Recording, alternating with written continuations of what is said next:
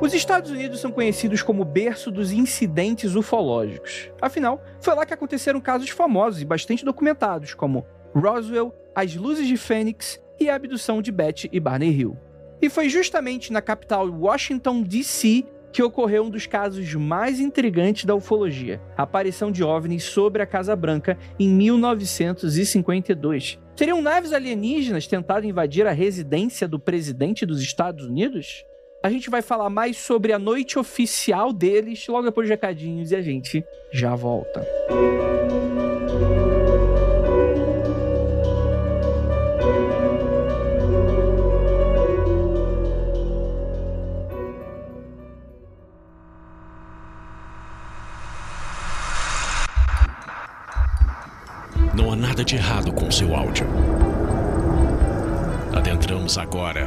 através dos seus sentidos. Estamos preparando você para o que vai acontecer nos próximos minutos. Além do que conhece por tempo e espaço, o contato com algo além. Não conte para ninguém e nunca olhe para trás, pois este é Mundo Freak Confidencial.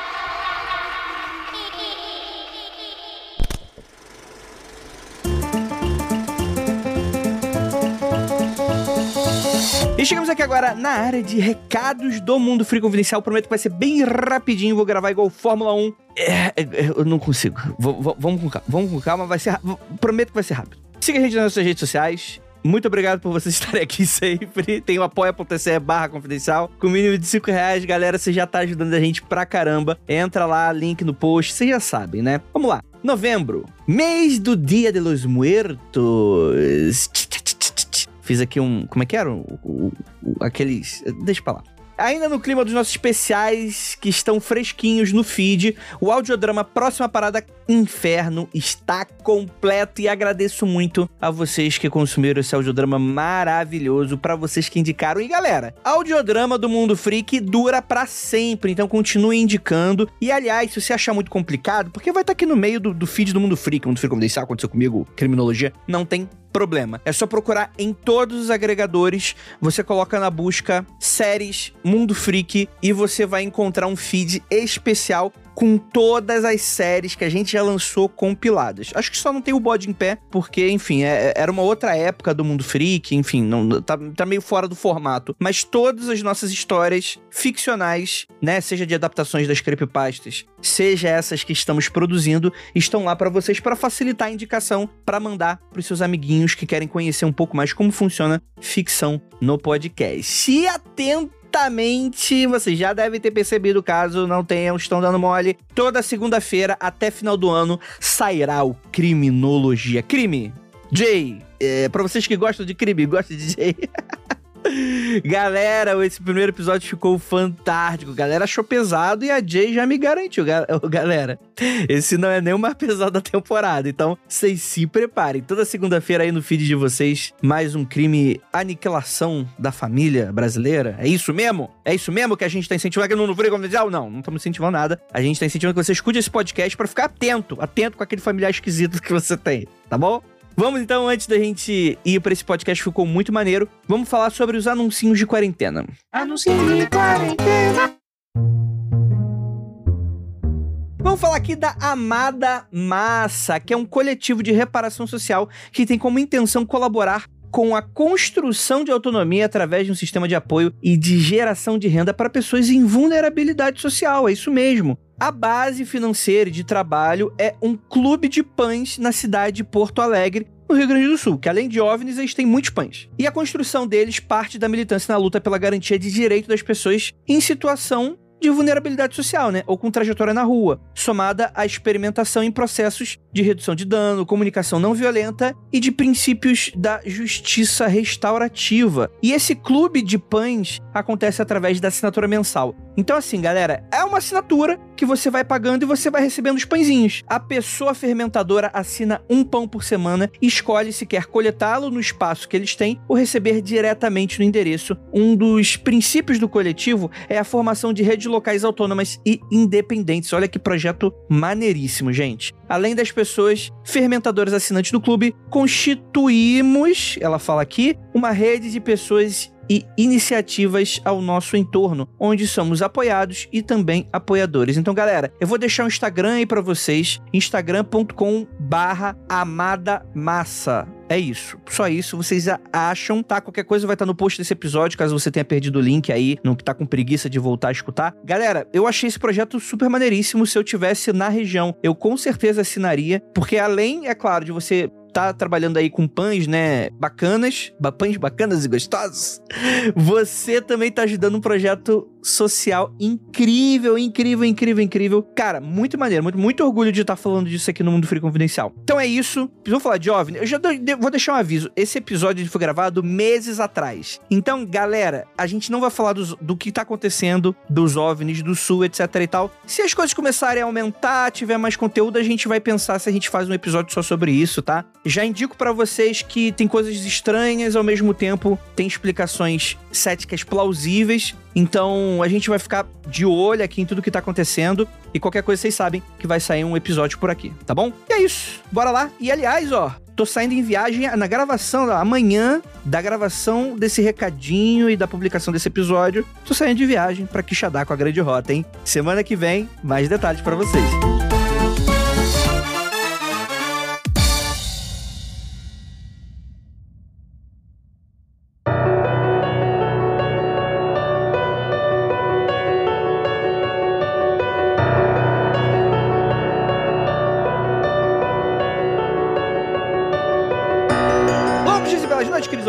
começando mais um Mundo Free Confidencial. Eu sou Andrei Fernandes e nessa nave maravilhosa do lado da Xuxa temos aqui ele, nosso queridíssimo Rafael Jacona. Ah, perdi tudo com essa da Xuxa agora, Andrei. Agora, agora eu, eu preciso de um minuto aqui. Mas, de qualquer forma, galera, é sobre esse dia aí que começou a surgir a, uma das conspirações mais legais, que é os Estados Unidos foram obrigados a fazer um acordo com os Grey porque eles estavam mostrando o poder deles perante a Casa Branca. Foi aí. Entendi, entendi. Exatamente, exatamente. E temos aqui também é, nossa queridíssima Jay. Pessoal, eu não sei se vocês viram aquele vídeo do cara que decidiu fazer uma montagem e enganar toda a família de que os alienígenas estavam Sim. chegando.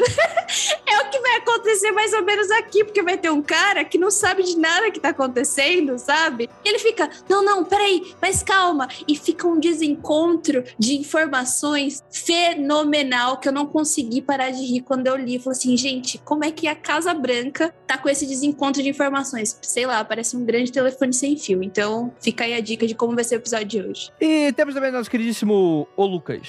Perdi o fofo.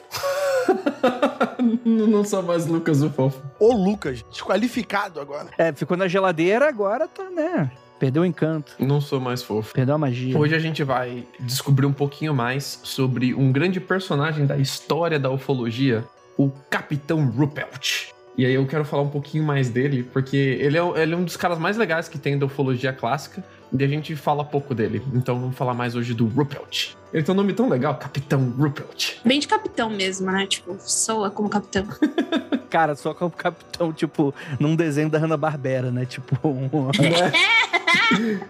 um Zé Colmeia, uma parada assim, né? Gente, OVNIs em 1952. Eu acho que a Jay levanta uma questão: como os Estados Unidos deixaram isso acontecer? Foi na cara de todo mundo. Mas é importante lembrar que a gente está falando de 1952, né? Pós Segunda Guerra Mundial. A gente está entrando aí no iníciozinho da Guerra Fria e os Estados Unidos é muito diferente do que a gente conhece hoje, né? Apesar da gente ter um pouco dessa mítica por causa do, do, do, soft power, né? Dos filmes e das séries de época, né? Mas ele é muito diferente do que os Estados Unidos vai ser nas próximas décadas, né? Como essa potência ocidental inteira, né? E é muito interessante que, hoje em dia, se tu pisa na calçada da Casa Branca, provavelmente vai ter 15 pessoas de terno que vão pular em cima de você, né? Naquela época, provavelmente não devia ser assim, né? Ainda mais no espaço aéreo. Imagine, invadir o espaço aéreo de Washington hoje em dia, jamais, né, Lucas? Eu achava, eu achava que seria uma mega ser um lugar mega seguro e difícil de você invadir com armas e tal. Mas a gente está vendo nas provas da insurreição do dia 6 de janeiro de 2021, do quando os apoiadores do Trump invadiram ali a Casa Branca, que galera entrou com rifle, entrou com pistola e tipo, foda-se. Se você tiver uma multidão e a polícia não quiser fazer nada, cara, foda-se. É, então, mas essa é a questão, né? Então, é, essa parada de invadir locais públicos tem muito disso, né? A mítica da segurança. É claro, o acesso ao presidente deve ser realmente mais complicado. Porém, invadir a Casa Branca não é tão difícil assim pelo fato de ter as pessoas poderem entrar em um local público, né? Sair da não, rota. Não é assim. Não é assim, Rafael. Não é assim, não mas é como o Lucas falou, entraram. Eu te garanto. Mas isso foi. Esse evento, ele é uma exceção à regra. A dica para os alienígenas é você estar tá apoiando o presidente em insurreição que está prestes a dar um golpe. Aí você entra na Casa Branca. Exatamente. Socorro. Um Greyzinho com um bonezinho maga, né? Aí tu entra. Eu, eu entro lá suave, gente. Bom, vamos, deixa eu fazer uma pergunta aqui que, de pessoa que nunca foi dos Estados Unidos, nem chegou próximo de ir. Você, Lucas e a Jay, não sei se já foram. Qual é a dificuldade de arrumar um passeio para Casa Branca? É meses, semanas? A polícia bate todo o tua, antecedente? Qual é a dificuldade disso? Se não for feriado, é chegar lá e comprar o ticket. Ah, tá vendo, Andrei? Você faz o rolê por dentro da Casa Branca. Tem, os caras vendem McDonald's lá dentro. Tem. tem estabelecimento comercial, tem museu, tem lugar de visitação e tal. Mas é engraçado porque, ao mesmo tempo que é fácil de você entrar na Casa Branca, o acesso ao presidente é realmente uma parada extremamente complicada. É, é outra história, né? Sim, outra história. sim. E, e, tipo, é engraçado porque eu não sabia disso até pouco tempo, mas o presidente realmente mora na Casa Branca. Não, isso eu sabia. Full time. Eu vi aquele seriado Corey na Casa Branca e descobri. ah, meu Deus! Aquele documentário, né? House of Cards tem também eles morando na Casa Branca. House né? of Cards tem, é. Mas a, a, moradia oficial do presidente dos Estados Unidos é a Casa Branca. A menos que você seja o Trump, aí você mora em Mar-a-Lago. Foda-se. então eu tô errado. Então ponto pro Rafael Jacaúna. Já começou mal esse podcast já. É isso, gente. Cara, conforme eu tava lendo, assim, sobre o caso e tal, era um caso que eu já conhecia, porque invariavelmente a gente acaba esbarrando. Acho que provavelmente foi um tema que a gente tava meio que protelando de fazer já tinha algum tempo, né? Porque a gente tava falando de muitos casos de ufologia, né? O, o ouvinte que não gosta de ufologia já tava se descabelando do Twitter. Esteja protelado. Meu Deus! Ufologia de novo, pelo amor de Deus. Protelar-me. e aí, tipo, mas é, é, é, muito interessante porque, cara, é um daqueles casos que demonstra como que a ufologia ela foi sendo jogada para debaixo do tapete. Eu acho que não é surpresa para ninguém que escutou os outros episódios que eu, particularmente, não sou favorável à ideia conspiracionista de que existe todo um grande plano de acobertamento no sentido do ai, porque senão a sociedade vai acabar, o capitalismo vai ruir, as igrejas vão ser invadidas e todo o paradigma mundial vai. Tipo assim, eu acredito que invariavelmente seria um, um grande choque, uma realidade, a gente descobrir que de fato estamos sendo visitados por alienígenas. Mas ao mesmo tempo, é muito mais prático tu acreditar que, na verdade, a falta de evidências e de explicações faz com que as forças armadas, qualquer força de segurança, na verdade, né, ela não consiga explicar um fenômeno como esse que a gente vai falar aqui hoje, então fica aquela coisa meio encabulada, tipo, pô, sei lá, mano, isso aí não é nada, tipo, e ao mesmo tempo são fenômenos que eles não, até o momento, né, eles nunca afetaram a segurança nacional, né, eles nunca atacaram locais, explodiram alguma coisa, nem, nem algo desse sentido, então como não é, é algo que fica nesse campo do folclórico, então a galera vai mais pelo ar, galera. Vamos falar disso não? Coloca todo esse, esse PIB, esse 3% do PIB dos Estados Unidos aqui para encontrar Osama Bin Laden, porque UFO pode ser apenas o saci do espaço, né? Tipo, fica lá, né? Essa é a minha impressão. Eu, eu posso contar a história do projeto Sign que corrobora muito o que você tá falando? Claro, por favor. O projeto Sign ele foi estabelecido em 1948 pelo general da Força Aérea Nathan Farrell, Twinning. Um ano depois de Roswell, né? Pra... Exatamente. É uma resposta dele a Roswell e ao encontro do Kenneth Arnold, que cunha o termo disco voador. Eles estavam vendo que tinha um uh, Flying Saucer Mania, que eles chamavam, né? Tinha uma mania de ver disco voador no, no, país inteiro. E ele inicialmente até levou a parada a sério e ele deu o nome pro projeto de Projeto Saucer, de Flying Saucer Disco Voador. Então seria tipo um uhum. projeto disco voador. Mas ficou muito na cara o que eles estavam fazendo, então eles mudaram. É. Então eles mudaram para Projeto Sign no nome, né? E o objetivo era, assim, fazer o que o Kenneth Arnold estava fazendo de forma semi-profissional. Kenneth Arnold era o, o, primeiro ufólogo amador, né? Que ele viu um UFO e ele começou a tomar relato de todo mundo, virou um ufólogo, e ele estava se profissionalizando nisso. Os militares falaram: a gente sabe fazer isso, vamos fazer a gente também. Então, eles iam coletar, avaliar e distribuir entre as agências de informação do governo o que estava acontecendo, porque a CIA tinha documentos sobre avistamento não sei onde, FBI tinha outros avistamentos, bases aéreas, outro avistamento, aeroporto comercial, outro avistamento. Ninguém estava centralizando e difundindo essas informações. Então eles tinham mais um, uma preocupação com como que a gente faz essas informações chegar a todo mundo de forma direitinha, que tipo de confidencial, de selo de confidencial, de nível de confidencial tem que ter, e por aí vai lá meados de 49, a Força Aérea então ela publica um documento que foi preparado pela inteligência deles, uma divisão chamada Division of Air Material Command, um nome genérico que eles dão para uma divisão de inteligência deles, na base de Wright-Patterson Field.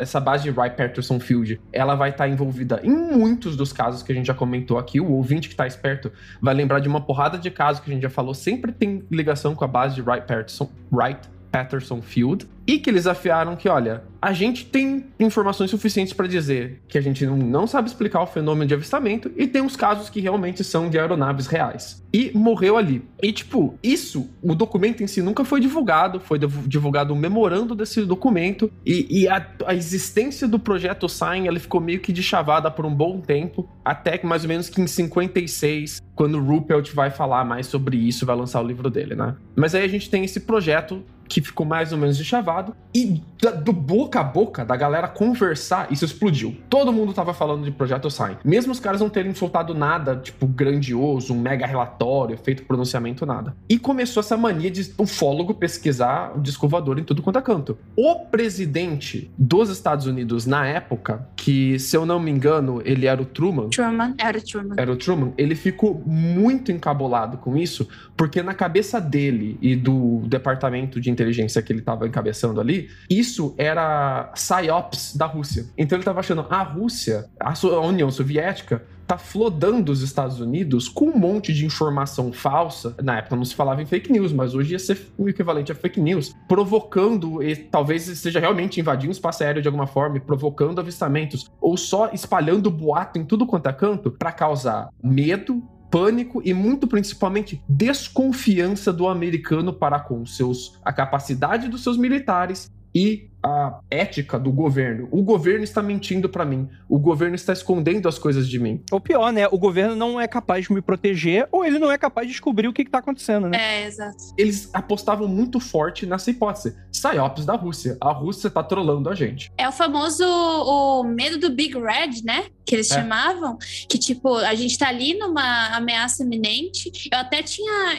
até tinha me confundido um pouco quando foi criado o projeto Blue Book, né? Mas é claro, o ápice da, da o, ápice não, é o começo da Guerra Fria, onde as coisas vão esquentar, onde as coisas ali, o progresso das tecnologias para a gente ir para fora do nosso planeta vai começar também. Então ali é o, o comecinho de tudo. Então eles co colocam realmente muita culpa na Rússia e eu acho que isso cria o um grande pânico. Se a gente tem o um pânico satânico, aqui a gente vai ter o pânico dos OVNIs, literalmente. A guerra é fria, mas o bafafá é quente. Com certeza. Caralho. Pânico comunista isso aí, entendeu? tudo, tudo, tudo é Rússia. Red Panic. Eles chamavam de Red Panic mesmo. Ou Red Fear, ou The Panic of the Big Red. Vários nomes históricos. Aconteceu que eles tentaram enterrar esse assunto com o projeto Sign e eles, sem querer, tacaram combustível na fogueira. e tava todo mundo falando isso. É óbvio. Então eles reabriram o projeto Sign, chamando agora de projeto Grudge. Seria. Como é que eu traduzo Grudge agora, Jay? Grudge Uh, ai, não sei. É o projeto Ranço. Ai, nossa. É, é ranço mesmo? Eu vejo como, tipo, uma, uma, uma invejinha, uma invejinha tosca, sabe? Projeto invejinha. Projeto intriga. Projeto intriga, gostei. É, intriga, intriga, intriga é bom. Projeto intrigazinha. A ideia do projeto Grudge era estancar esse bafafá de OVNI, fazer a galera parar de falar em avistamento. E todo, eles pegaram todos os casos que eles tinham levantado e deram uma conclusão de, de natural. As conclusões eram sempre as pessoas não sabem identificar balão no céu, histeria em massa, histeria coletiva, indivíduos tentando lucrar com mentira e pessoas com problemas psicológicos. Todos os casos se enquadram nessas quatro respostas que eles deram. Eu acho incrível, porque as pessoas acham também que eu acho da mesma forma. E tá errado, tá bom, gente? Eu só queria falar isso. Mas eles, eles começaram a dar essa resposta para todos os casos. Uhum. Ah, entrou caso aqui? Pessoa com problema psicológico. Balão no céu. problema meteorológico. E isso tá bem claro, né? Como o Lucas tá falando, né? Pra deixar claro. O Groot é uma resposta ao resultado que deixou todo mundo polvorosa do projeto Sign. Eles fizeram o mesmo projeto, só que meio que pra abafar, pra enterrar a história, né? Isso. É.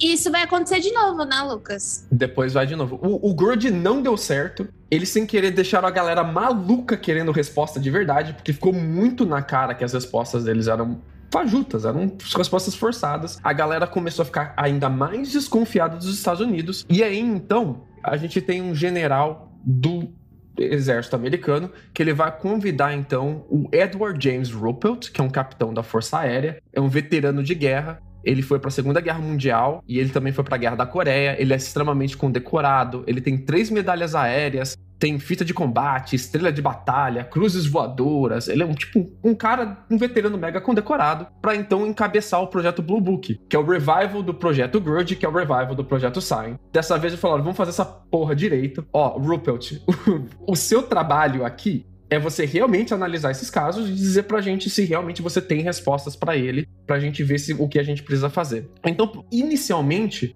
quando eles dão isso, essa missão pro Ruppelt, o Rupert, ele é missão dada, é missão cumprida. Ele é soldado, ele é veterano, ele é condecorado. E ele vai fazer isso o motivo da vida dele. Ele vai existir para tentar explicar esses casos. E ele é um cara que ele vai pegar esses casos para investigar mesmo. Vai coletar evidência, vai coletar a testemunho da galera. Ele é muito cara de campo, assim. Ele tem um time de só 10 pessoas, eles estão viajando o país inteiro tentando descobrir mais sobre esses casos. A galera chama isso de a era de ouro do projeto Blue Book, que é quando ele, o Rupert ele, ele começa a encabeçar o projeto Blue Book. E aqui a gente volta para o nosso caso que a gente está discutindo hoje, os OVNIs da Casa Branca, porque eles acontecem logo depois do início do projeto Blue Book. Sim. O projeto Blue Book começa em março de 52 e OVNIs aparecem em cima da Casa Branca em junho de 52. É muito pertinho, né? E é também é muito, muito, me impressiona a quantidade de avistamentos. Então tem alguns avistamentos ali, né? E depois aumenta a, na casa de centenas em menos de quatro meses. É muita coisa.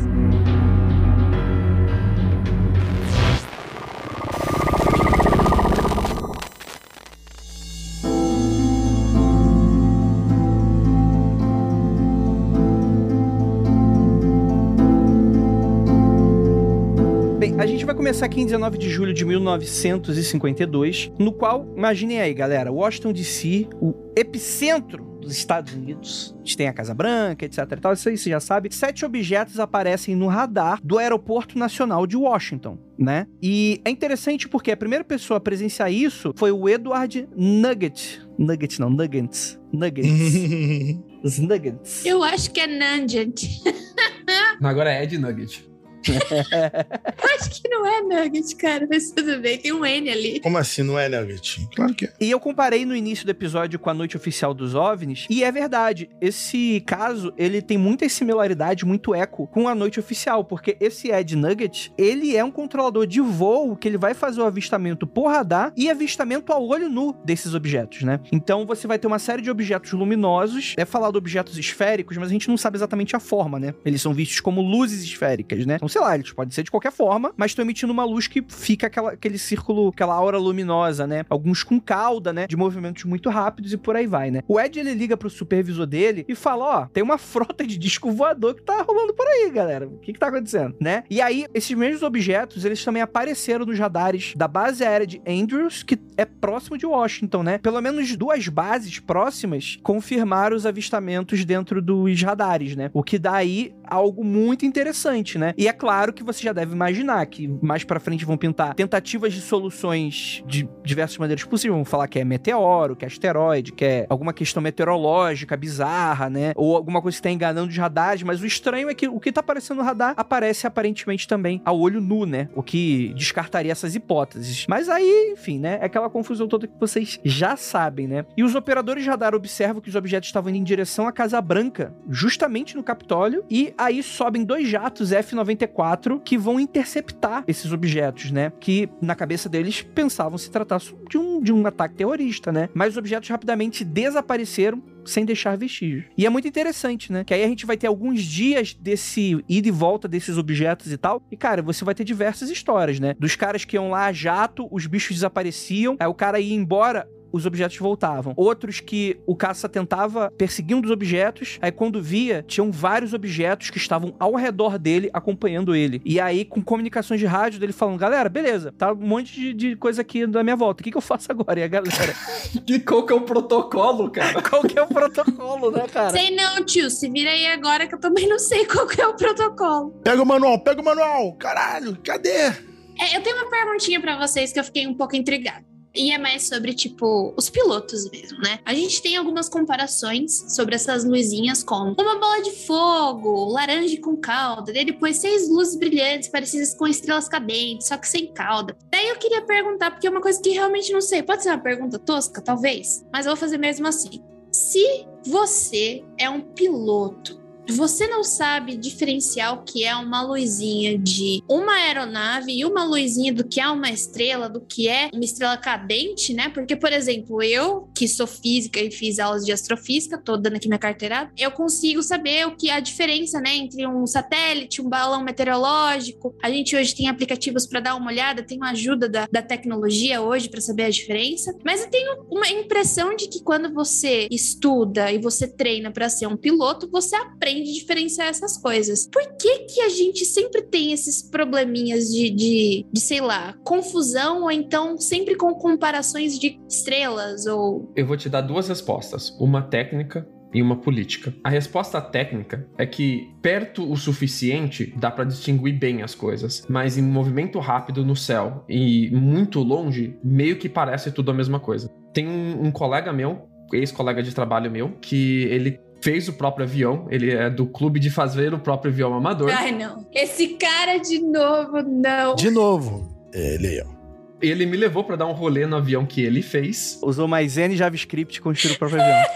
Eu não tô brincando. Tem um grande movimento de faça seu próprio avião nos Estados Unidos, com encontros anuais. A galera, tipo, tira licença para aquele avião poder voar. Tem vários requisitos para que aquele avião seja permitido e tal. Ele me levou a dar um rolê. E, tipo, eu não consegui identificar a diferença de luz de torre de prédio e avião, por exemplo, quando estava numa distância muito grande. Então, se tiver perto o suficiente, dá para identificar a diferença. Se estiver longe, não dá. A resposta política é que cada um vai querer pregar uma explicação diferente nesse caso. E eu gosto muito que a gente falou que os primeiros avistamentos, eles foram no dia 19 de julho, né? Uhum. O Ruppelt, que é o nosso querido diretor do projeto Blue Book, que eu contei a historinha dele, ele não vai ser acionado pela Casa Branca, nem pela CIA, nem pelo Exército. Ninguém conta para ele. Ele só vai descobrir que tava rolando esses avistamentos três dias depois, quando ele leu a manchete no jornal, cara. Mano, muita sacanagem. O cara tá dando suor, a vida, o sangue por esse projeto e os caras nem pra avisar, brother. Eu achei uma sacanagem muito grande, eu ia ficar muito chateada. Eu ia pedir demissão no dia seguinte. Corroborando o que o Lucas falou sobre por que as pessoas não, não, não mandam isso,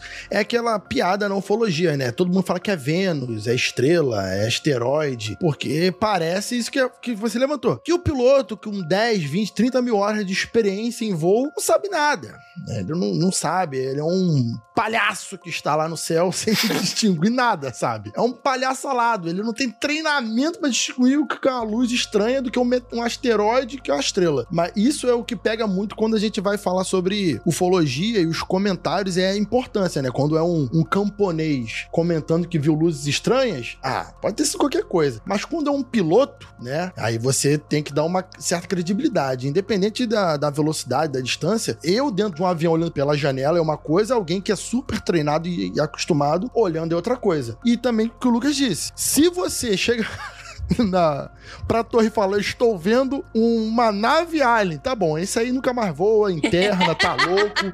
Aposenta esse animal. O cara não pode meter isso no relatório dele. Provavelmente deve ter um protocolo ali de: olha, seja menos específico possível. Ou então não fala nada, só fala se for um negócio muito vazado, muito chocante.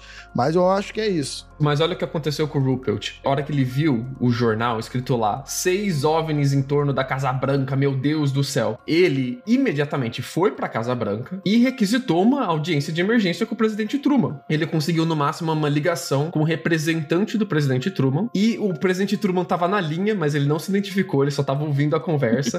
Para não se envolver, para não se envolver. Isso a gente descobriu depois através de um documento que alguém fez o pedido da FOIA, do Freedom of Information Act, e foi descoberto que o Truman tava nessa ligação. Olha que maluquice. Safado. E ele ficou ali ouvindo a conversa e o cara perguntou pro Ruppelt: Olha, você que tem experiência analisando esses casos, o que, que você acha que é isso? E o Ruppelt falou: Olha, a gente já viu algumas identificações equivocadas em radar relacionadas à inversão térmica, onde tem um praticamente uma bolha, uma região no céu que tá em uma temperatura e uma pressão muito específica, às vezes muito frio, às vezes muito quente. Em torno dela tá temperatura e pressão diferente, e isso pode confundir o radar, fazer aparecer vários pontos no radar. Mas quando isso acontece, não tem identificação visual. O Truman e o representante dele pegam essa explicação, descartam tudo que o Rupert falou, que é uma conversa grande, uma conversa extensa, e coloca só como explicação inversão térmica.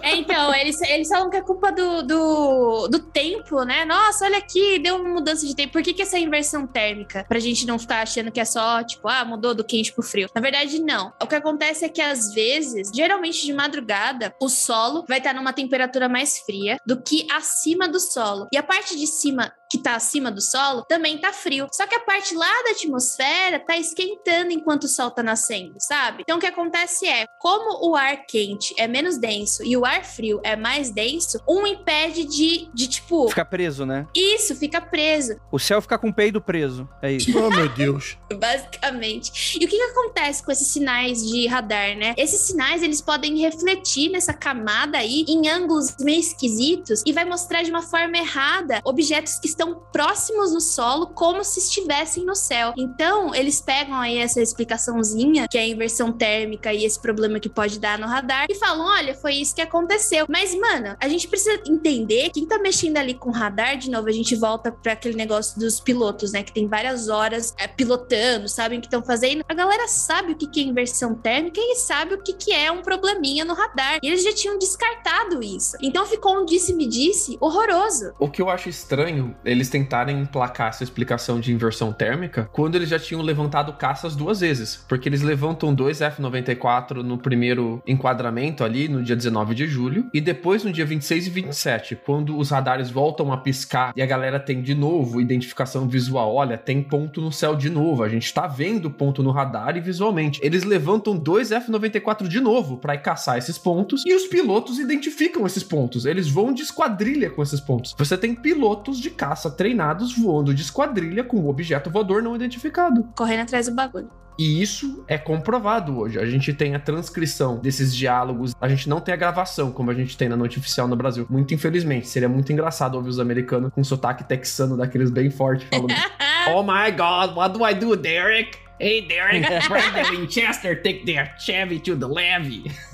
Ia ser muito louco. Mas, cara, como é que o Truman tenta me emplacar essa narrativa de inversão térmica quando ele tem ali pelo menos quatro pilotos de caça e todas as torres e todas as bases ali com identificação visual e identificação de, de rádio? Pra mim não tem cabimento isso. É, porque é, essa, essas descrições de luzes que a Jay comentou anteriormente, as luzes não eram vistas apenas em grandes distâncias. Os pilotos também descreviam essas luzes em torno dos seus aviões. Então não era uma parada que eles estavam vendo a distâncias indeterminadas assim, que poderia ser enganado. Mas alguns pilotos vão descrever que as luzes estavam passando pelas naves, né? Passando pelas naves, não, desculpa, passando pelos aviões deles. O Jacques Vallée, ele vai participar até de um documentário do, do History que comenta sobre isso, sobre a incapacidade de simplesmente negar que nada aconteceu. Olha, alguma coisa aconteceu. Agora, o que aconteceu? Ah, não sei, eu acho que foi Vênus Passou do lado do avião aqui, sabe? É sempre assim. E é engraçado porque nas primeiras vezes que eles levantam os caças, né? Eles levantam dois nas primeiras avistações e eles não conseguem chegar perto dos pontos. Na segunda vez, o primeiro caça, o do John McHugh, ele quase alcança, mas ele perde um dos pontos. E o William Patterson, que é um tenente que estava pilotando outro caça, ele chega nos pontos, persegue os pontos, é perseguido pelos pontos, é envolto pelos pontos e anda de esquadrilha com os pontos. E aí a gente. Cara, eu sou cético. Eu sou cético. Raramente eu chego para vocês e eu vou falar que é Alien. Mas eu acho muito difícil você acreditar na explicação que o time do Truman tentou dar. Para mim, o Truman demonstra um certo desespero em tentar abafar a ideia de OVNI, a ideia de, de causa aéreo, porque ele tá com muito medo disso ser trollagem da Rússia. Trollagem da União Soviética, no caso. Então, tipo, fica muito evidente o desespero do Truman, o como eles tentaram sabotar o trabalho do Ruppelt, não, não dando material para ele. O Ruppelt jamais foi descobrir que esses F-94 tinham voado. Ele vai descobrir isso depois, quando foi a Act vai sair, cara. E detalhe, o comandante da inteligência na época era um cara chamado Sanford. E ele vai comandar uma das maiores coletivas de imprensa depois da Segunda Guerra Mundial, para explicar o que aconteceu. E aí, aí vai meter esse papo que a Jay falou aí de inversão térmica. Daí a galera vai falar: hum, que estranho, né? Porque, cara, é a Casa Branca, onde o presidente mora, aquela coisa toda. E tem coisas ali que a galera não tá sabendo explicar. Eu acho que tá bem pacífico que existe uma tentativa de cover-up das autoridades nesse sentido, tipo assim, ó, abafa, né? Eu acho que o, o, ponto não pacífico que eu levantei no início do episódio é justamente porque, né? Do tipo que as pessoas elas vão criar essa fantasia que, na verdade, o governo americano sabe demais. Aí vai variar, né? Ou eles sabem estão escondendo isso de você pro mundo não acabar, por algum motivo o mundo acabaria, ou eles estão escondendo isso de você porque, além deles saberem e saber que o mundo vai acabar por causa disso, tem aliança com os alienígenas, né? Quer dizer, isso vai muito pra fantasia e tal. É muito mais fácil você acreditar que um presidente que tá passando por isso, a opinião pública vai cair em cima do cara, né? Pra qualquer pessoa. Imagina, o crime acontece, ninguém soluciona aqueles crimes horrorosos, né? Sei lá, mataram uma criança ou algo nesse sentido. Cara, toda a energia vai ser colocada para esse tipo de caso que chama muita atenção da opinião pública, senão um prefeito é uma arma direta pra oposição do cara. Isso é um dos exemplos. Outra é tipo assim, é, é o cara mostrar essa fraqueza, de certa maneira, dos órgãos, né? E o cara tá liderando aquilo de, de certa maneira, né? Então é muito mais fácil você acreditar que o cara tem medo de ser mal falado, tem medo de passar vergonha, tem medo de um monte dessas coisas, né? E afinal de contas, como é uma parada inexplicável, é um esforço meio vazio. Qual seria a diferença da nossa sociedade de hoje se o Truman tivesse falado, ó, oh, galera, provavelmente eram naves de natureza desconhecida que não parece coisa humana. O que, que isso ia mudar pra gente hoje como sociedade? Nada, porque ele não tem evidências para fazer uma afirmação dessa e ele não tem provas do que que seria, né? Então quer dizer que chegam uns caras aqui que tu não sabe, porra, provavelmente a ufologia teria muito mais avançada hoje nesse sentido. Mas é, com a nossa tecnologia de hoje a gente não ia conseguir nada da mesma maneira, né?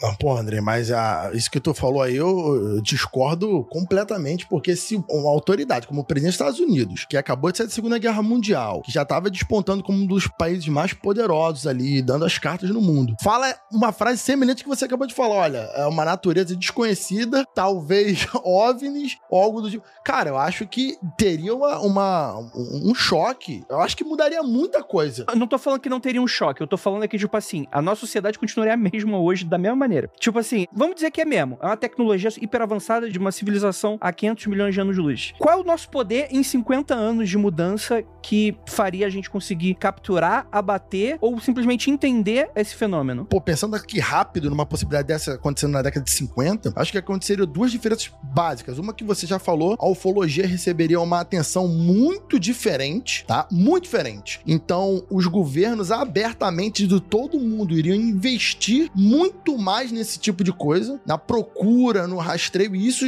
por si poderia gerar equipamentos mais avançados nesse tipo de procura e nós, nós, que eu digo, a, a, galera interessada em ufologia, os ufólogos, principalmente, teriam muito mais respaldo de estudos sérios, uma coisa que não acontece hoje, né? Como a gente já falou em vários programas aqui, quando alguém fala sobre seu UFO, é chacota, é zoeira, isso vai diminuindo aos poucos, mas isso começou a diminuir aos poucos há pouco tempo. Sempre foi uma barreira muito grande. Alguém falar em uma grande universidade, ah, vou estudar ufologia. A galera tira uma com a cara. Agora, se o presidente tivesse dado uma frase dessa, um aval, esse tipo tipo de informação seria muito mais ampla e aceita. Eu concordo, mas o ponto é que a gente não conseguiria ter uma resposta pro fenômeno da mesma maneira? Eu acho que sim e não. Vocês já imaginaram da forma que rolou uma corrida nuclear e de, da forma que rolou uma corrida espacial, ao mesmo tempo rolando uma corrida de UFO, da galera tentando investir pesado em tecnologia de ponta para criar a, caças melhores, objetos voadores melhores e capacidade de identificação desses objetos melhores também? Talvez isso até tenha rolado de uma forma muito mais mínima do que foi a corrida espacial e a corrida nuclear. E a gente não ficou muito sabendo disso, né? Um pouco disso a gente viu na corrida pelos caças stealth,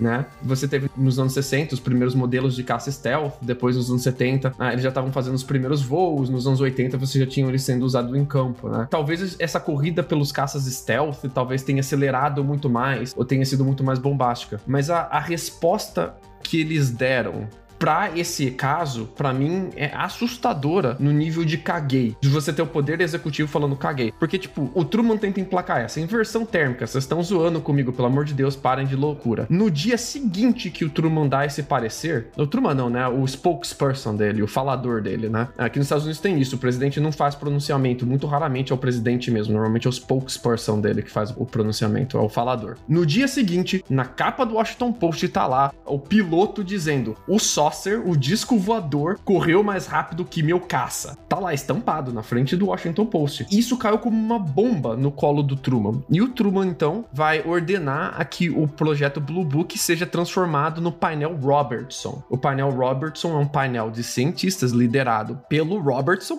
É Heineken entra agora ou mais tarde? O, o Heineken, ele é meio que convoluído aqui a parada. Porque, tipo assim, o Heineken ele já tinha contato com o Ruppelt, mas ele não entra agora. Ele vai entrar na hora hora que, que a gente fala do, do final do projeto do, do painel. Blue Book, né? Isso. Porque em 53, no comecinho dos anos 53, sai o painel Robertson, que é um painel de cientistas, que eles vão dar, então, um report final, um relatório final sobre o fenômeno UFO, e eles vão praticamente desqualificar todos os fenômenos. Vão falar, é tudo explicável, é tudo natural, é tudo as pessoas sendo doidas. Essas quatro explicações que o Grude dava muito, eles vão dar todas elas de novo. Uhum. O Ruppelt perde demissão do projeto Blue Book, ele fala, não vou mais participar disso, e a partir dali, todos os casos que chegam no projeto projeto Blue Book depois do painel Robertson, automaticamente ganhou o carimbo de pum, resposta natural. Pum, caso meteorológico. Pessoas malucas. Algum maluco tentando ganhar dinheiro em cima disso. Isso foi deixando a galera muito puta, né? Porque os pilotos, os controladores aéreos e as testemunhas começam a ir pra imprensa e falar: ô, oh, tá rolando um desrespeito muito grande aqui. As pessoas não estão nem entrevistando as testemunhas, né? Elas simplesmente estão dando explicações, como o Lucas tá falando, a toca de caixa, estão dando explicações da toca de caixa, mas as pessoas não estão nem conversando com o que, que, que, a galera viu, pra né? Pra mim, isso é um tipo de corrupção. Isso é quando o poder executivo ou político ali em poder usurpa do poder dele para contar uma narrativa que desinforma a população para que ele tenha algum ganho pessoal, algum ganho particular, íntimo dele ali. Então, para mim, isso é um tipo de corrupção do Truman fazendo isso. Eu acho muito feio os participantes do painel Robertson terem feito isso, sabe? Para mim é uma mancha na carreira acadêmica deles, exceto do Carl Sagan, porque o Carl Sagan fazia parte do painel Robertson e ele era o mais believer ali. E ele realmente queria investigar os casos. É muito engraçado, porque o Carl Sagan normalmente ele é o cético master, né? Ele é o mega cético, mas no painel Robertson ele faz o papel do believer ali. É porque, tipo assim, ele foi ficando cada vez mais cético conforme o tempo foi passando, né? Isso. Ele, ele foi um processo que teve outras explicações que não, tipo, desesperançoso com a ufologia. Foi mais porque os religiosos começaram a ficar doidos, né? E aí foi uma resposta dele, né? Enfim, Carl Sagan é outra história, né? Mas o Heineck que você tinha mencionado, que é o ufólogo, né? O Heineck, ele tá em contato o tempo todo com o Rupert durante o caso do Blue Book, mas ele, tipo, não é um contato muito direto. Eles estão em comunicação, eles trocam casos e tal. Uhum. Eles vão se atrelar muito mais em 56, um pouquinho antes de 56, porque o Ruppelt, quando ele sai do projeto Blue Book, ele volta a trabalhar, vai trabalhar para empresa aérea e tal. E ele escreve um livro sobre esse caso, sobre os OVNIs na Casa Branca e a participação dele no projeto Blue Book. E o Heineck, ele ajuda o, o Ruppelt a escrever esse livro. Ele dá muita base e suporte ali pro Ruppelt escrever esse livro. O Ruppelt solta esse livro em 56 e praticamente tudo que a gente tá falando falando hoje para vocês, ele começa a ser desvendado nesse livro. Porque vão ser quatro anos que a população ficou sabendo que caças americanos perseguiram e foram perseguidos por OVNIs em cima da Casa Branca e ninguém mais falou nisso. Quatro anos, cara. Sabe por que ninguém falou nada? Porque aquilo que eu falei na abertura do programa. Os acordos que os grandes falaram aí, tá vendo aí os Estados Unidos?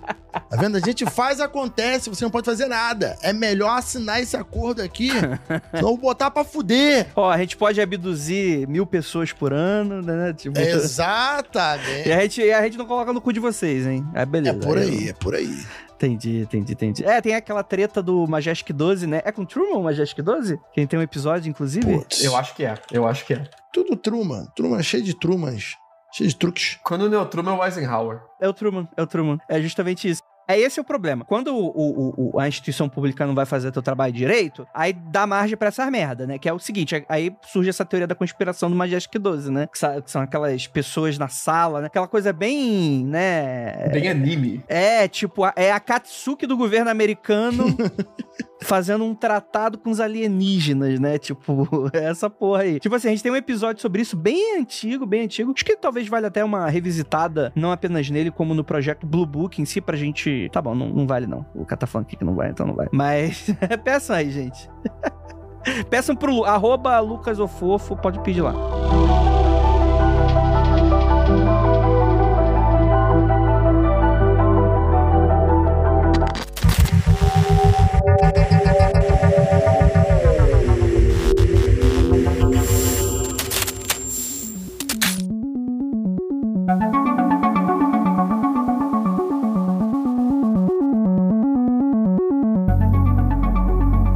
Mas isso é muito interessante, né? Porque isso mostra como é que a, a ufologia vai ganhar a cara dela rogue, né? Tipo, com os caras pesquisando por debaixo dos panos, né? Nas áreas oficiais, nas áreas não oficiais, a galera que é mais entusiasta de maneira civil, né? Indo com os casos, etc e tal. E como os Estados Unidos também tem essa parte mercadológica completamente fora do controle, vai ter também aí um mercado ufológico, né? De testemunhas e, e essas coisas, e aí sai do controle, né? Aí vira essa coisa de gente doida também, né? Junto com o livro do Kenneth Arnold, o livro do Ruppelt formam praticamente a bíblia da ufologia americana. O gênesis da ufologia eh, americana é no Kenneth Arnold e ela se solidifica com o livro do Ruppelt sobre esse caso da, da Casa Branca. E a partir dali tem todo tipo de maluco estourando e fazendo os próprios. Maluco aqui eu falo com muito carinho, tá, galera? Fazendo os próprios clubes de ufologia, os próprios painéis de ufologia. Geral vai se empenhar nisso como uma forma de responder ao painel Robertson e o fato de que o Truman tentou jogar tudo debaixo dos panos. É a população respondendo da forma dela, do jeito que dá, com a especialidade deles, cada um vai juntar a sua própria especialidade, sua própria capacidade, para dar uma resposta pro serviço público. Olha, vocês estão mentindo pra gente. A gente quer saber a verdade.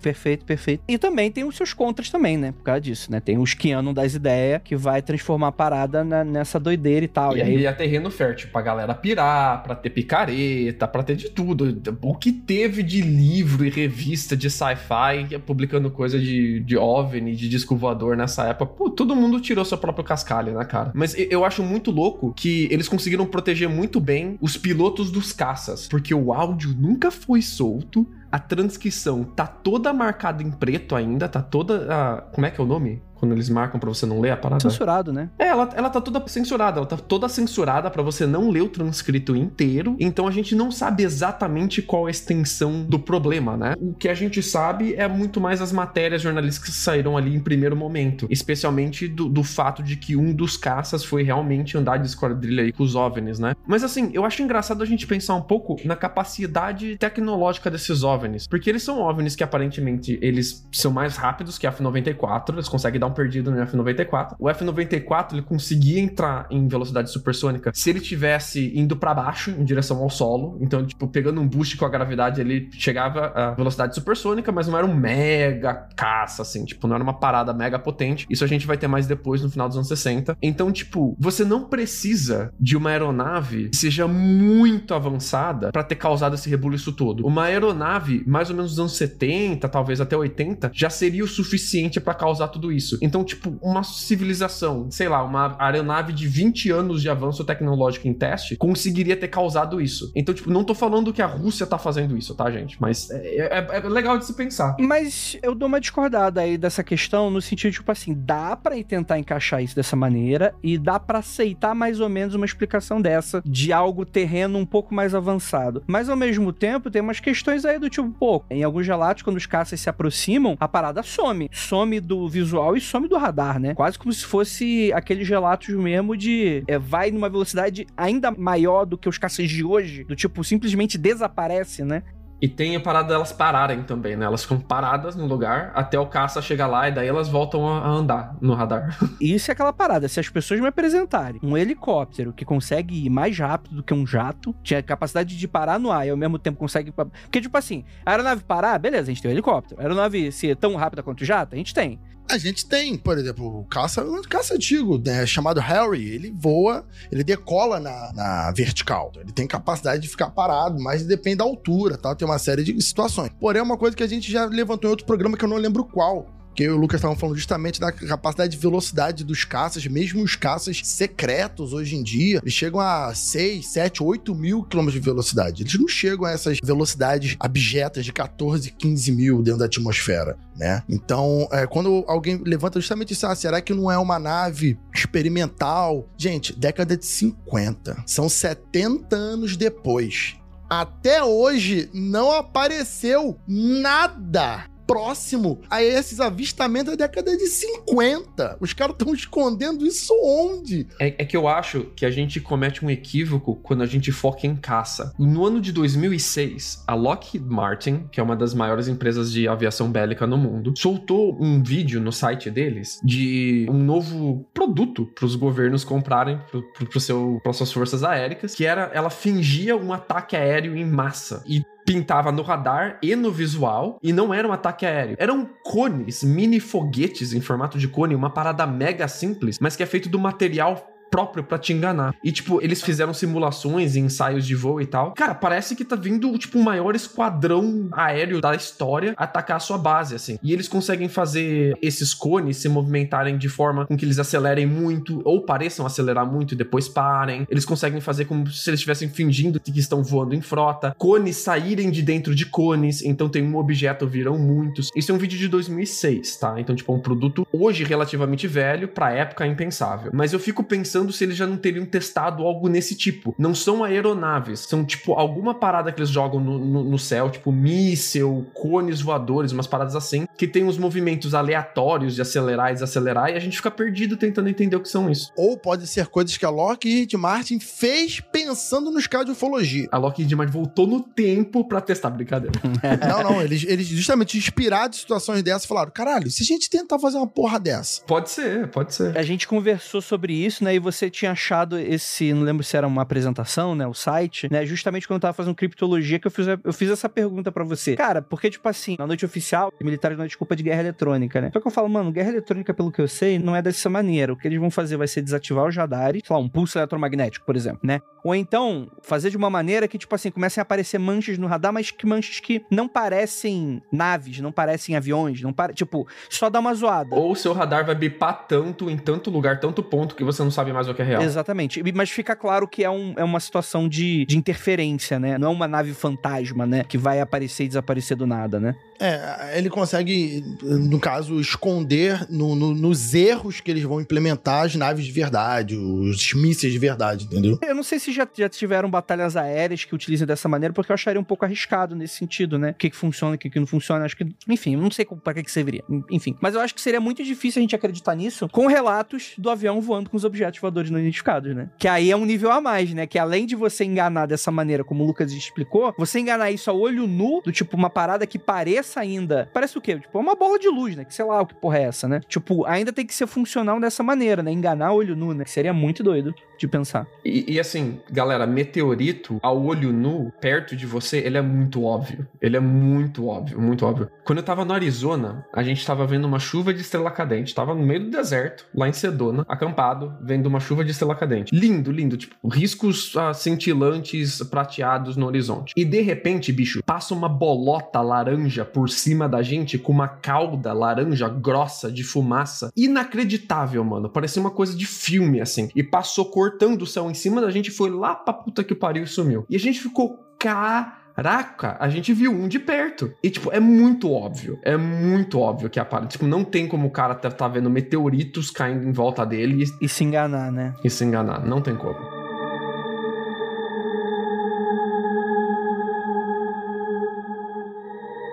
Eu vou dar um exemplo do, do que tá acontecendo recentemente, né? Saiu aquela notícia lá dos OVNIs da Ucrânia, né? Da guerra e tal. Aí eu já fiquei com o olho levantado, mas com um pé na frente e outro atrás. Por dois motivos. O primeiro pró é que existem essa crença de que esses, vamos dizer assim, considerando que são seres alienígenas, etc e tal, existe essa narrativa de que esses objetos eles apareçam com mais frequência em situações de guerra, né? Tem alguns relatos que vão para esse sentido. Eu falei, opa, faz algum sentido agora aparecer dentro desse contexto de uma guerra, né? Etc e tal, né? Só que aí eu fiquei com outro ponto. Falar, cara, a parada tá acontecendo agora e eles estão revelando essa parada agora. Eu acho que esses filha da puta não fizeram o trabalho direito, eles estão alardeando essa parada e inclusive pode estar tá alardeando essa parada justamente para chamar atenção, que foram especialistas ucranianos, né, que falaram, talvez eles estejam tentando chamar a atenção da sociedade, porque tem essa parada, né? Tá lá o Zelensky lá fazendo marketing dele de underdog, falando, ô galera, ajuda aqui que tá foda, né? E aí poderia ser uma parada de, sei lá, marketing para chamar atenção, etc e tal, de alguma maneira. Aí eu, eu fiquei meio assim, né? Aí eu vi que já tá meio que desbancado esses tais OVNIs e tal. Até o Aviloeb, né? Que é, é, a gente falou dele, acho que em um, alguns episódios passados, né? Ele fez um relatório. Basicamente, ele disse que eram projéteis de, de armas, né? É, tem duas explicações. Ou, é, ou poderiam ser drones, ou projéteis, ou poderiam ser insetos, né? Mal captados em algumas fotografias e coisas nesse sentido, né? Inseto é foda, pelo amor de Deus, galera.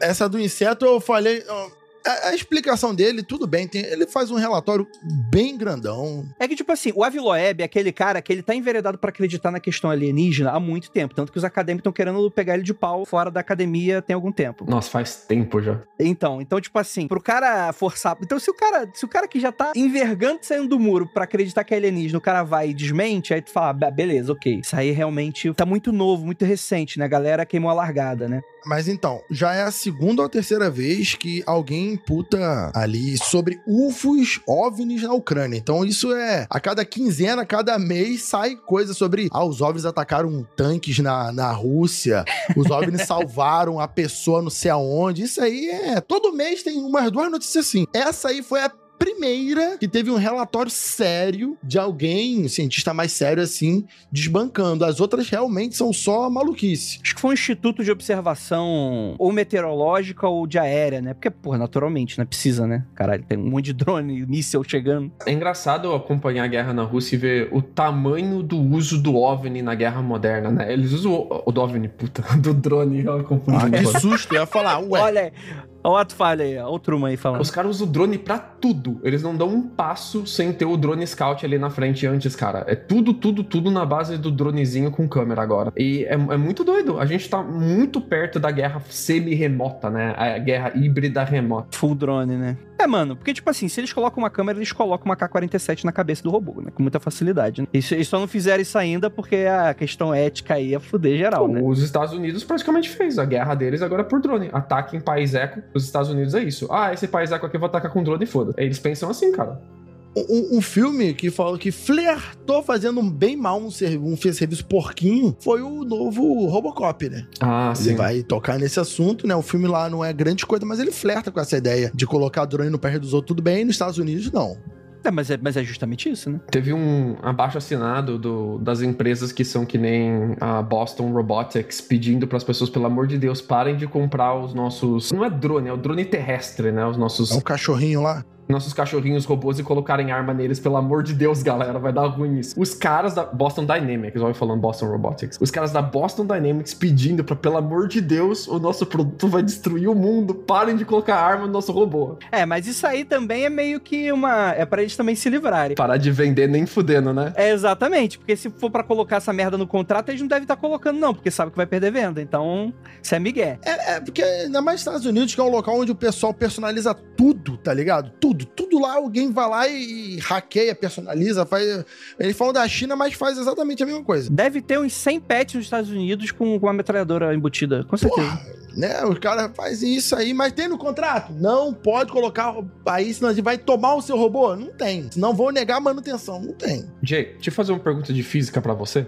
Ah, Se eu tiver em velocidade supersônica e eu parar no ar, eu morro? Eu acho que eu morro, né? Acho que eu explodo. Porra, eu acho que tu vai colar na parede.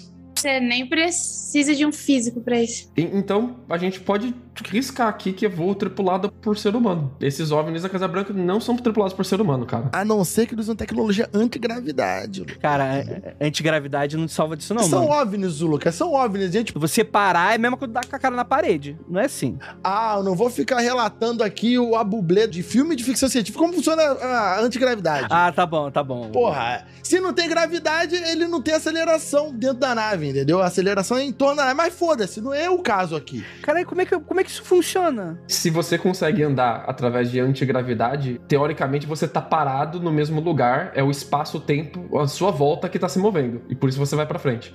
Pior que ele tá certo. É Mas- bolha. Caralho, segunda Porra. vez que o Rafael tá certo. Tem alguma coisa errada nesse podcast. Alguma coisa, tem alguma coisa errada. Tem um grande problema nessa técnica de voar através de antigravidade, é que a gente sabe teoricamente, não na forma prática, claro, como começar uma aceleração por antigravidade, fazer essa bolha de antigravidade em torno de uma nave e tal. A gente não sabe como parar ela. E a gente não sabe nem como fazer ela ficar em uma velocidade constante. Ela vai acelerar pra sempre até alcançar a velocidade da luz e desaparecer no infinito. E sabendo disso que o Lucas acabou de falar, corroborando o que ele comentou antes, eu concordo que muito provavelmente essas naves menores, e até algumas maiores, são drones mesmo, drones de, de alien. Dá muito menos custo e muito mais rápido. Sonda, né? Eles chamam de sonda, né? Exatamente, muito mais rápido de exploração. Os aliens depois só pega só o e-mail que a nave manda, o WhatsApp que ela envia, ó, deu, deu- aqui tá tranquilo, são tudo inútil, pode vir. Eu acho até mais possível que esse tipo de sonda intergaláctica, que, que talvez venha de outro planeta, outro, outro sistema e tal, ela seja pré-programada pra fazer alguns tipos específicos de voo e depois ela vai embora. E, tipo, ela só segue a programação dela. Ela não se comunica com uma nave mãe ou com uma outra base alienígena, nada do tipo. Porque se a civilização alienígena não consegue emitir informação mais rápido que a velocidade da luz, se esse é realmente um limite físico pra tudo no mundo, então seria muito impossível, talvez não prático, de uma sonda alienígena se comunicar com uma nave mãe, mesmo que ela esteja, por exemplo, em outro lugar do sistema solar. Vai demorar minutos pra uma mensagem ir e voltar. E- Mas isso aí, Lucas, eu te explico segundo um, um livro que o André me recomendou há muito tempo, chamado Guerra do Velho. né? Isso aí é muito fácil. Como que você se comunica de um planeta para outro com o mínimo de espaço? Se você tem tecnologia para viajar, tipo em bolha espacial, como a gente tá comentando, de um planeta para outro, sendo muito mais rápido, você faz um, um drone coletar as informações daquele local, ele vai para uma nave que faz essa viagem da bolha espacial de um planeta para de uma estrela para outra e depois ele só libera a informação quando chega do outro lado. Ele não precisa fazer a informação viajar de um ponto para outro. A nave que carrega a informação que viaja, entendeu? Aí quando ela chega no destino, ela libera a informação, Entendi. entendeu? Complicado, hein? Ah, porra, é nave alienígena fazendo viagem numa bolha espacial. Isso é o menos complicado que tem. Vocês estão indo pra uma situação complexa, porque na verdade pode ser muito bem explicado com inteligência artificial. Pode ser, né? Inteligência artificial, ela tem uma missão, né? Os limites do que ela pode e não pode fazer. Ela vem aqui, faz o que ela tem que fazer dentro dos limites e vai embora. Pode ser também. Então, ah, é, eu até acho que. Qual é o nome daquele? É entrelaçamento quântico pode ser a, a chave da informação aí, entendeu? Pode a ser informação que é coletada aqui, ela imediatamente já tá em qualquer outro lugar do, do, do universo pelo entrelaçamento quântico. Então, Quantum Alignment, que inclusive eu vi eles baterem o recorde de, de distância de Quantum Alignment para alguns centímetros já. A gente já tá conseguindo fazer Quantum Alignment, separar as partículas alinhadas em cristais diferentes, conseguir fazer com que uma responda a outra instantaneamente com uma distância legal, mas ah, ainda muito dentro do, do sci-fi, né? Mas esse é o ponto. Se a gente já faz aqui de forma muito, muito rudimentar, muito fraquinha, a gente vai estourando aí os limites para essa tecnologia espacial de, de formas que a imaginação é o limite. Ou não, né? Então, eu não tô nem dizendo.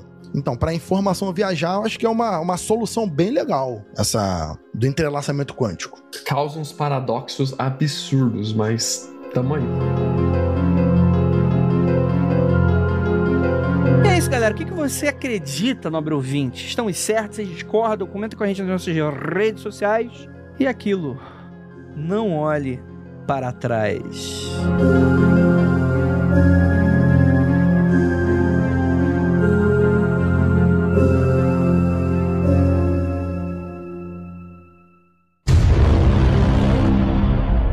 Não olhem para trás. Vai que é o Truman em uma ligação sem te avisar que ele tá ouvindo no gancho. O Truman ele está escutando esse podcast, inclusive. Ele já morreu já?